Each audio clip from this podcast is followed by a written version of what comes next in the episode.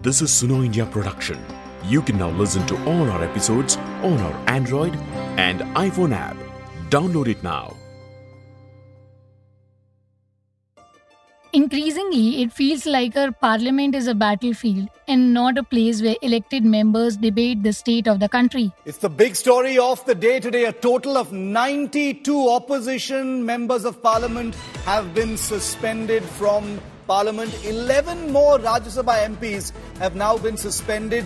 This is the largest number of opposition MPs that have ever been suspended in the last decade or more. India's parliament has seen heated protests after a record 141 opposition MPs were suspended from both chambers in the past week. They've been accused of disrupting proceedings as they demand a debate on the major security lapse that occurred at the legislature last week. Now, while the MPs were suspended, the parliament passed laws completely upending the major criminal laws of the country.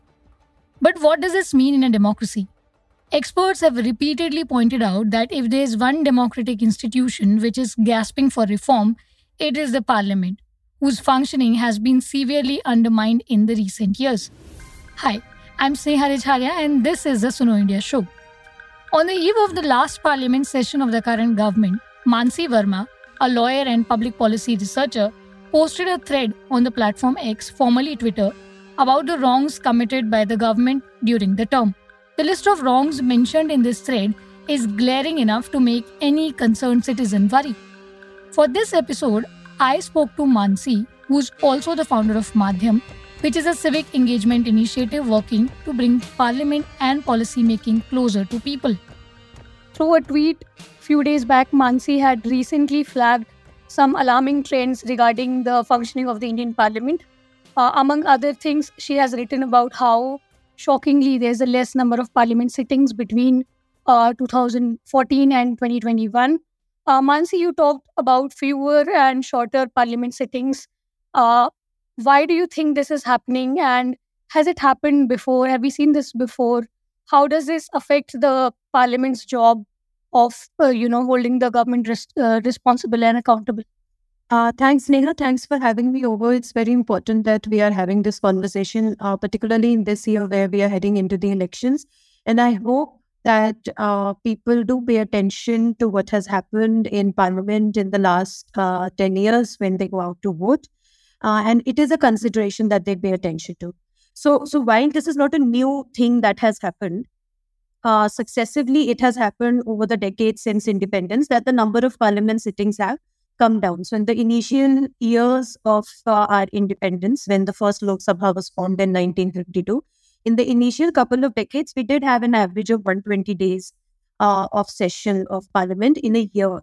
Now that has come down to about in if if we speak about the current Lok Sabha, which is the 17th Lok Sabha, which started in 2019, um, and uh, this is uh, and if we compare it to other Lok Sabhas, which completed their full five five year terms in the last 20 25 years, each government has managed to complete their full term. If we if we look at that, we see that uh, earlier the 2014 to 2019 session had the shortest, the fewest numbers of sitting and now the 2019 to 2024, the 17th Lok Sabha has had only about, and if we include, if I add to it the current session which is going on, it has had about 278 days um, that the parliament has been in session, which averages to about 56 days in a year. So, uh, so one is that of course the government has tried to evade uh, politically uh, the accountability before parliament, but there are certain structural um, reasons for this as well. So, so I think it is a really big irony that an institution which uh, constitutionally is given the responsibility to seek accountability from the government doesn't have the power to convene itself. So, it is only the government currently which has the power to decide when to call a parliament session. And if it is not convenient for the government to face parliament at a particular point of time, it will choose not to have the session or to delay the session. And I can give you several examples of that just from the last uh, 10 years. So, for instance, in 2017, the winter session of uh, parliament uh, was delayed by a couple of weeks, but that year we had very crucial assembly elections in in uh, in the state of um, uh, Gujarat. And that became a reason for delaying and shortening the winter session. Then 2020, uh, COVID became an excuse, uh, you know, for uh, keeping the parliament shut for most of the year. In that year, in fact, parliament was in session only for 33 days in a year. So, despite the fact that world over, many democracies made an attempt to keep their parliament going by convening virtual sessions, remote sessions, etc., but nothing of that sort happened in India.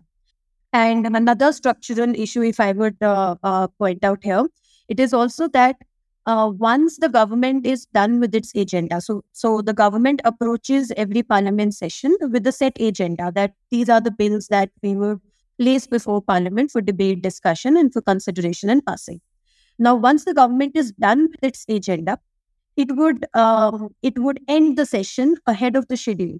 This has also happened multiple times. In 2020, for instance, again going back to the COVID year, budgets, uh, the monsoon session, which was called, was initially supposed to be for 18 days. Now, even an 18 day session after a six month gap was a short session.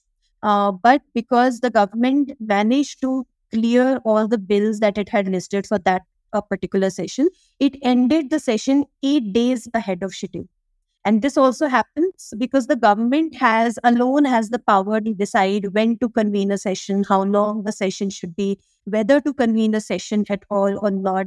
Even right now, the, the last session of the current government, which is going on right now, uh, it is a session which started on 31st of Jan January. It will end on 9th of February. It's a very short eight day session. This is the last uh, uh, session of the current government, the last opportunity for MPs to you know question the government, seek accountability, to to raise any other issues of public importance that they had to raise. Maansi explained that our laws can be subjected to judicial review. For example, uh, Section 377 of the Indian Penal Code, which criminalizes homosexuality, was read down as it was discriminatory. The Constitution is seen as a guidebook to judge laws in that respect. But as per Article 122, the court cannot inquire into the proceedings of the Parliament. The law says that the validity of any proceedings in Parliament shall not be called in question on the ground of any alleged irregularity of procedure. There are several examples of this. You know, passing laws without giving MP sufficient time, uh, passing bills without giving MP uh, sufficient time to read through what's there in the bill, uh, passing bills without adequate debate, uh, passing bills when there is protest or disruption that's happening in the House, passing bills in absence of entire opposition. So all of these are undemocratic ways of uh, passing bills. Uh, so now a, a dilemma that confronts us is whether something like this can be allowed because Article 122 says that irregularity of procedure of lawmaking cannot be questioned in a court of law. There is no settled jurisprudence on this. Uh, uh, different courts have uh, taken different stand on it. Uh, there are several petitions which have been filed even very recently. The, the criminal courts, for instance, the three criminal uh, laws which replaced the earlier criminal courts when they were challenged Supreme Court. So one of the allegations which were made in the petition was that these bills were passed in an undemocratic manner because almost almost virtually the parliament was oppositionless at that time because of suspension, the mass suspension of MPs that happened. So people have challenged the procedure through which bills have been passed before the court, and it remains to be seen how courts approach these questions. So um, I will come to the question on deputy speaker. You know, you've written uh, in the tweet about how you know leaving uh, the post vacant for so long, uh, it's a matter of concern. So can you uh, explain that? Yeah. So, see, Article 93 of the Constitution is very clear. It says that the House of People shall um, uh, elect um, uh, two presiding officers. So one is the speaker and the other is the deputy speaker. So we already have a speaker in place, and it was and the speaker was immediately elected. Uh, right as soon as the 17th Lok Sabha was formed, the deputy speaker is supposed to perform the role of the speaker if the speaker is not available for any reasons, and it could be reasons ranging from illness to death to the speaker resigning, the the seat of the speaker having become uh, vacant because of any other reason, or the speaker has some other obligations that they have to attend to. Uh, conventionally, also, you know, and now this is not given in the constitution, but this is how the convention has developed that while the speaker is usually a nominee of the party in power, the deputy speaker is usually a nominee of the opposition. So the idea here is that there should be some kind of a power sharing arrangement between the government and the opposition for smooth functioning of the house because it is possible for the uh, opposition to say that since the speaker is the nominee of the political party, so they are likely to be biased in their dealings. So to balance that, you have a deputy speaker and both the speaker and the deputy speaker take turns presiding over the house. So it sort of creates a balance also in terms of how the house is run. Now, the argument that the government gives is that you don't really need a deputy speaker. Uh, we have uh, we have uh, we have created a panel of um, of MPs who can act or who can preside over a sitting if the speaker is not available. And this panel has MPs from all different political parties. Now, now this is some something that uh, the constitutional law, the constitution also provides for, but the constitution is very clear. The constitution says the first responsibility is of the speaker to preside over the sitting. If the speaker is not available, then you have the deputy speaker. And only if both are not available, then the House can frame some rules to appoint some other member to act as a presiding officer. So that can only happen if there is no speaker as well as no deputy speaker. So I think ultimately the message that goes from this is, uh, you know, that the government, if the government doesn't want to uh, follow a particular mandate in the constitution, there is just no remedy available. There's just nothing that we can do about it. I do remember I do remember that some time ago somebody filed a petition in the Delhi High Court against this, and the government uh, was also given a notice to respond to it. But I don't think anything has come out of that. We still don't have a deputy speaker. Yeah, and also one more thing that keeps coming up again and again is people saying that you know the current government is being criticized for taking up a lot of uh, bills altogether in the parliament in a very short span. You have also written about the productivity of the parliament sessions, which is usually mistaken as in people think that passing a lot of bills uh, means that you know the parliament session is productive. But uh, I want to understand from you what do you think makes a session productive so you're absolutely right. But, you know, let's also step back a bit. I think one is that the use of the word productivity to measure parliament's functioning, I think is also not correct because it, you know, it sort of has a very commercial undertone to it, which basically says that as long as you are able to get more done in less time or you get more out of, you know, spending less, you're, you're getting a higher investment out of spending less. So you're doing, you're being productive you know, it almost sort of like guilts us into doing more, uh, you know, without an understanding, uh, you know, whether, you know, you know, for instance, where we say that it's the ends which justify the means. So as long as you are achieving that outcome, how you do it doesn't matter. So I don't really subscribe to the notion of, uh, you know, measuring whether parliament is working for us or not in terms of productivity i think what's important for us to see for any any uh, you know citizen or any concerned in, individual is to see is whether parliament is functioning for them. So according to me, how I would look at it, I would look at, you know, the following as metrics to judge whether my parliament is working for me. So for instance, is the parliament being open and accessible? Do constituents have easy access to their MPs? Do they have easy access to what is happening in parliament? Uh, whether it is inclusive. Know, one of the uh, past uh, sessions last year, we had an unfortunate incident where one member of parliament made communal laws against another uh, em- um, member of parliament. That will create a space where those from a particular community are able to, you know, get away with anything that they say, and others feel victimized about.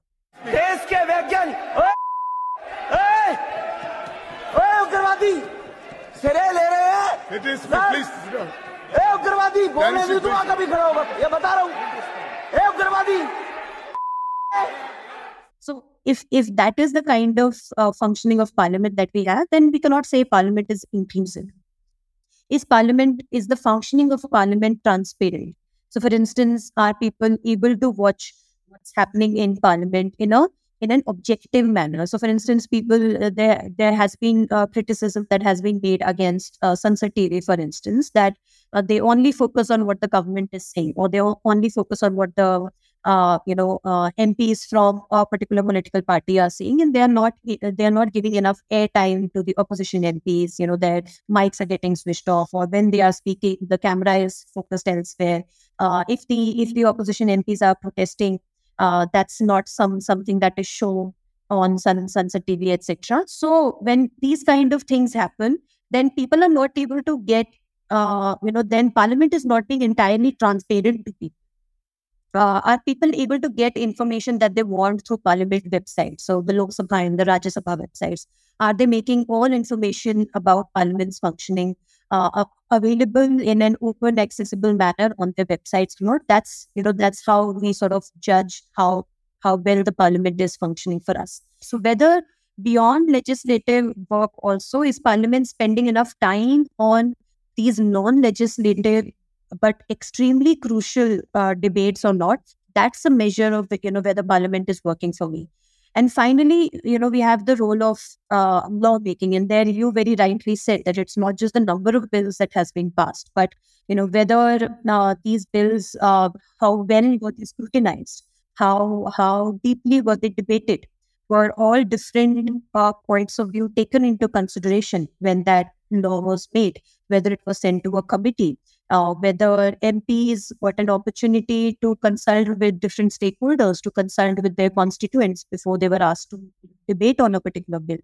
Uh, and I think here it's also important to remember bringing a particular bill is basically a, a political decision. And this is how the government also justifies it, right? That we made this promise in our manifesto when we went to people at the time of asking for vote. And that's what we are doing now. So we have brought this bill now.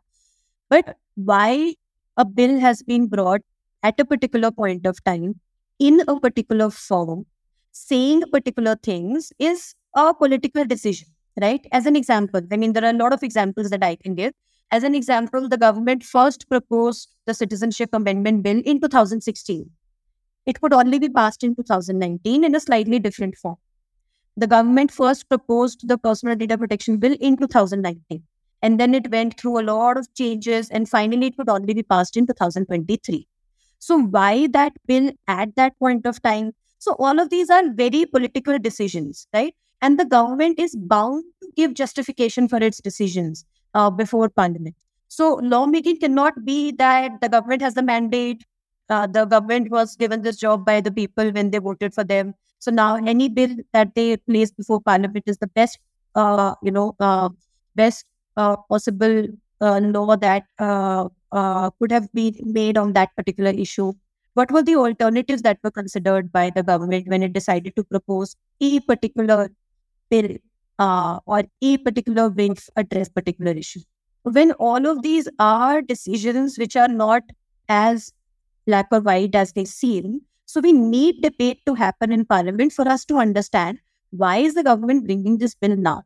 What is in it for people? How will it help me? How how might it harm me? So all of these things will only come out when debate happens in parliament so if parliament is only you know churning out bills one after the other without this debate and then there is no other platform for this debate to happen right? Then the only option open to us is to go protest as people did with respect to the farm bills for instance or CAA for instance or now there are protests happening against the criminal bills so, to avoid that situation that happens afterwards, also, it's important that debate happens in parliament.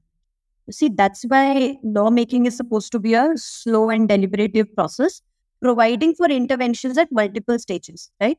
So, for instance, if a ministry proposes that a bill, you know, we we require a law on a particular subject, right? Just let's take the data protection bill, for instance the entire debate for the data protection bill started when the government rapped the government, uh, when the Supreme Court rapped the government uh, when the Aadhaar hearings were going on, uh, when the right to privacy hearings were going on, and they said that they, it's high time India should have a data protection law. So the government was uh, then, you know, after that, the government set up a B.N. Srikrishna committee. Uh, the committee invited comments from people. Then the committee prepared a draft of the bill. Then the committee submitted that draft to the government. Then the government introduced a bill in parliament. The bill was sent to a committee. Then that committee, a parliament committee, a joint parliament committee. Then the joint parliament committee did deliberations on it, invited comments from people. So why is all of this happening? Because while the government has proposed a bill, that bill will have very real consequences for us So we should have an opportunity to, you know, to sort of influence that bill and to participate in the policy making process. So there is something called a pre-legislative consultation policy. For instance, it was drafted in 2014. And while it is not mandatory as such, but this pre-legislative consultation policy says that if the government is coming out with any proposed law, and it could e- even be rules and regulations, it, needn't necessarily be a full-fledged bill. Uh, even for that, the government should consult different stakeholders. So these are the ways in which you check, right? So when consultations happen and the government comes to know that there is a lot of opposition for a particular uh, proposed bill, the government may decide to redraft it, or the government may decide to sit on it until it has until it is able to come up with a better alternative. And that has also happened. There have been instances of, you know, for instance, where the government has taken back a particular decision or where the government has decided to redraft a particular thing after they received uh, comments um, sending bills to standing committee also acts as a check because the standing committee also once it interacts with different stakeholders and writes different comments it's able to propose to the government ways in which that particular bill can be improved. So all of these are different ways in which uh, you know the lawmaking process uh, if it is being done rightly or not that can be ensured. So while all of this all of these procedures are in place but if the government uh, wants to rush through with a particular thing, it can.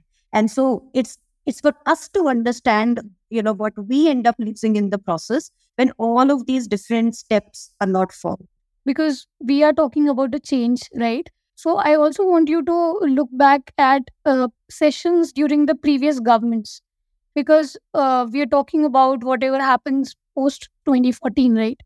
Uh, but what happened before that? Have we seen similar patterns before? Yes. So, see, this is not, this isn't anything new as such, but the intensity has become greater. So, in in the past also, it has happened, and actually, I think it is bad examples set in the past, which are used as precedents by the current government. So, for instance, in 2019, when the government brought the bill to reorganize the state of Jammu and Kashmir, and the MP said that this is not the manner to do it. We haven't had a chance to look at the bill.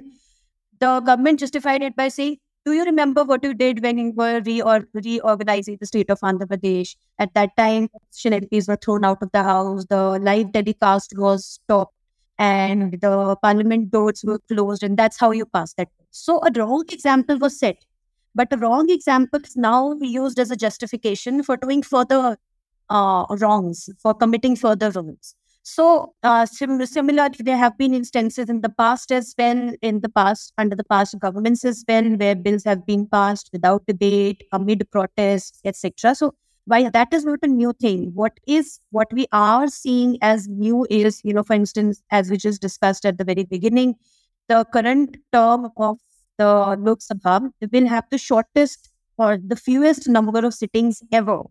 So while it the trend started worsening, you know, a couple of decades ago, but now we have reached the lowest the low point. And I think it's also important, uh, you know, to to also understand why this happens. So one we have already discussed, you know, shorter uh, sessions are being called. Another thing is that there is a complete breakdown of trust and relationship between the government and the opposition. There is uh, no understanding that basically, if the if for Parliament to function smoothly, for, for Parliament to perform its own, it's important for both to rise up to the occasion and to and to fulfill their constitutional responsibilities. But what we are seeing is both are trying to outwit each other. It also sort of becomes important for them to maintain this image that we are in control know that we need we need um, uh, business that we will get things done no matter what. The opposition agrees to play by our rules, fine. If it doesn't, we will still go ahead with what we want to do. So that's why we are seeing the situation where uh, you know the government um, uh, is is getting away with uh, pushing through a lot of bills in parliament without adequate deliberation. And you know, I think we should also talk about ordinances because you you have mentioned somewhat 76, which is a record number of ordinances being passed between uh, 2014 and 2021. But uh, why do you think this is concerning? Uh, and why you think because it generally skips the usual process of making laws. Uh, you can you explain this uh, using few examples? So, see, uh, the ordinance making power is given in the Constitution. We have Article 123 of the Constitution. And uh, but it's also important to see under what circumstances can Article 123 be used. So, so one Article 123 says that ordinance can only be promulgated by the president if both houses of parliament are not in session. So, if parliament is in session, the government, the usual lawmaking process is to bring your proposed bill before parliament. Uh, and second, that there is an immediate need to bring to to make a law on a particular issue right? So so it's an emergency power. It's an extraordinary power. It cannot be used routinely.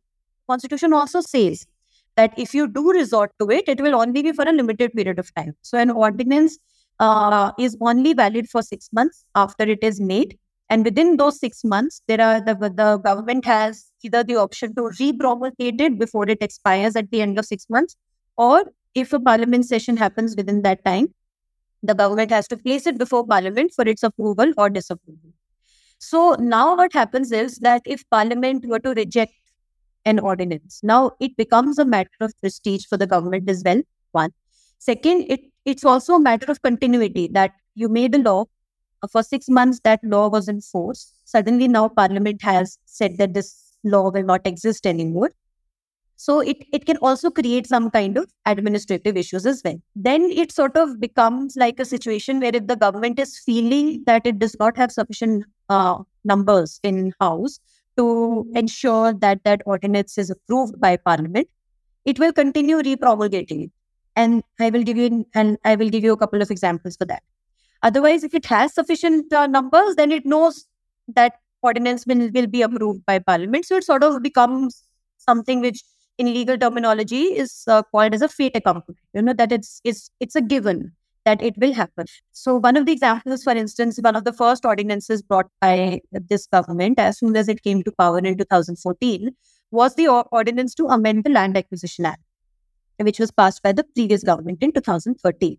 And if you remember, uh, there were a lot of protests which happened as soon as that ordinance was uh, promulgated because it exempted certain kinds of projects from following due process of land acquisition, etc., etc. Eventually, the government was forced to refer it to a joint parliament committee, but and and because the government was not able to get it through parliament, it uh, repromulgated that ordinance two more times. So it it tried to extend the life of that ordinance beyond the initial six months by keeping it alive through repromulgation.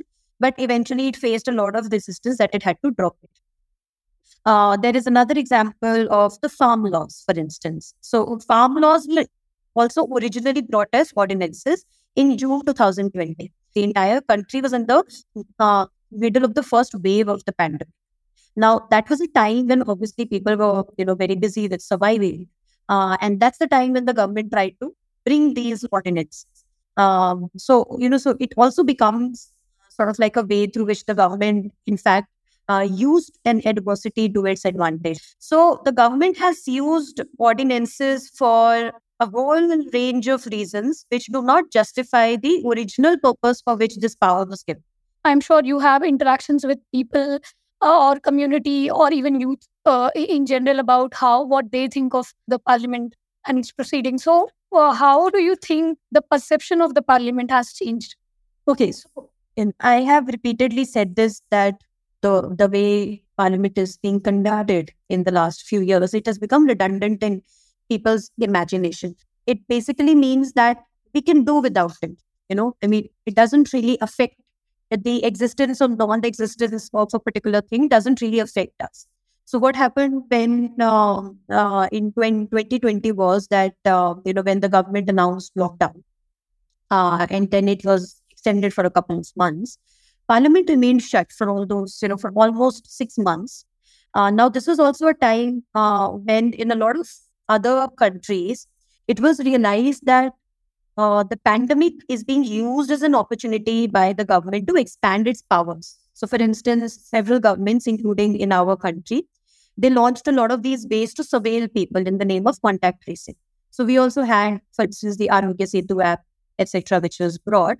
Um, and there were a lot of other emergency measures which were being taken uh, by the government, through which the government amassed a lot of powers in its hand. And a lot of these were unsupervised, unchecked powers.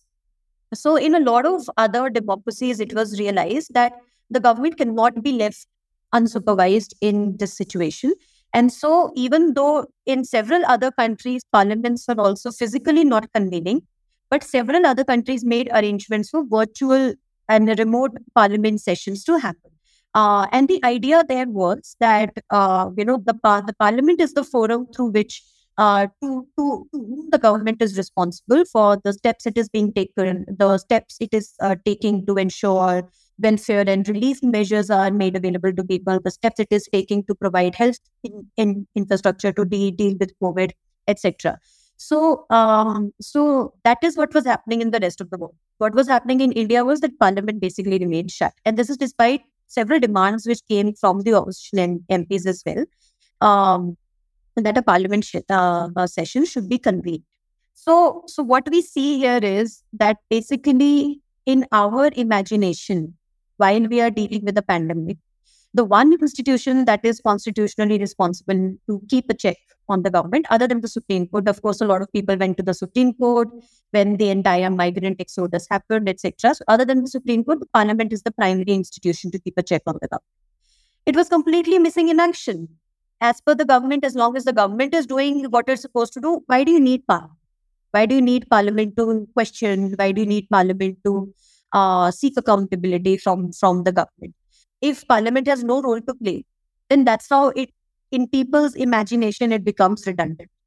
Second is that because of the way Parliament has been functioning, shorter sessions, lot of disruptions, bills being passed without debate, increasingly people are feeling that it is failing to perform its role. Uh, so no no real work happens in parliament. It's just become a space for uh, you know for the opposition to disrupt and to raise a lot of these issues which have no meaning. If parliament is allowed to be taken over, taken for stage by the opposition and their uh, different tactics. Um, so, so that's how in people's imagination, that's how they look at parliament. That it's just a space for the opposition to create noise. And the actual work basically happens outside not inside. And so therefore uh, you know why do we why do we even need one so and if if what the government is doing is basically fulfilling the formality of placing bills before parliament for it to rubber stamp it that's enough.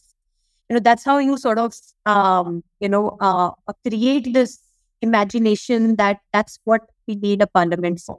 And of course then the government sort of always brings up this question of mandate you know that we we have been given this mandate. We came with a uh, majority. So what we are doing is is the right thing to do. And uh, the parliament should not come in our way. Parliament should uh, you know support us in doing all the good work that we want to do for the people and not come in our way. So so when you frame it like that then it seems like you know the parliament is actually not an avenue for getting work done but just an avenue to disrupt the government from doing the development so uh, so now with the, what we saw happen with uh, Mahua Moitra, for instance, in the winter session, why she was expelled. Uh, so now, if you say you know that Parliament is a forum for uh, MPs to ask questions to the government, now they say, oh, but all of these questions are motivated questions. So one is that structurally, of course, a lot of there are a lot of issues are there because of which uh, Parliament has become redundant. It cannot convene itself if the government doesn't want to convene a Parliament session. There's just nothing we can do. Uh, and second is that this narrative that has been created, you know, that is it's the government alone which knows what is in the best interest of people those who are in the opposition or those who are creating noise in parliament don't know it. They are anti nationals. They are just coming in the way. They don't want the government to function. They don't want development to happen. Because of this narrative that has been created, is why people have started feeling that we basically we can do without. That's why it's become redundant. Yeah, and this also makes me think of the language which has changed. There's a lot of old parliament footage that is uh, circulating on the internet where we can see, uh, you know, old M- MPs talking in certain ways that we no longer see. What can we as concerned citizens do for this? Where do we stand? I think it's very important first to us, uh, first for us to realize the importance of parliament in our democracy because it is only if if we were to start thinking and uh, accepting that parliament is you know a, a, disruptive institution then it will end up not playing any role so one is for us to start looking at parliament in a different light and second is that there are it is possible to bring some concrete reforms some changes in the way parliament is being parliament sessions are being conducted and these are not reforms which I am just bringing out of thin air. There have been several experts. A lot of these debates, for instance, happened in the Constituent Assembly as well. So, for instance, there has been a suggestion which has come from several quarters that Parliament should, uh, there should be a minimum number of sittings of Parliament in a year that should be laid down in the Constitution. Uh, there have also been uh, uh, suggestions for reforms which have been made. For instance, the calendar of a particular year of parliament should be set in advance so that for reasons like assembly elections or something else that the government is busy with, the government is not able to uh, change around the sessions from that. There have also been uh, suggestions which have been made to uh, distribute the agenda setting power between the government and the opposition. So, what we see right now is that the opposition can demand as much as it wants for the government to do debate on a particular issue. But if the government is not willing to do it, the debate will not happen. And then the only thing left for the opposition to do is to protest and to disrupt. So, what has been suggested is, and this is a suggestion that has also come from the National Commission to review the working of the Constitution, which was set up by the Vajpayee government in the year 9 to 2000, I think. Uh, so that also says, and this is a this is a practice that has been followed in other democracies as well, which is a practice of uh, setting opposition days. So one day in a week, which is for the opposition to set the agenda. So if you distribute agenda setting powers between the government and the opposition, neither side will have an excuse to protest. For proper deliberation on bills, it's very important that uh, we mandatorily send bills to standing committees. Right now, uh, very few bills are being sent to standing committees. Uh, if a bill is not sent to standing committees, which uh, it it means that proper scrutiny doesn't happen on the bill. It means that people are not able to participate in the making of that bill because uh, stand, standing uh, committee is the only formal uh, mechanism within Parliament invite comments from people on bills. Uh, there is no other formal mechanism that exists. So if a bill is not sent to standing committees, people also lose out on the opportunity to participate in lawmaking. All of these are very simple reforms which can be easily brought about as long as there is the intention to. That was all the questions I had. Thank you very much, uh, Maansi, for uh, joining the podcast. It was a pleasure talking to you. Thank you so much. Thank you so much, Sneha. It was a pleasure talking to you as well.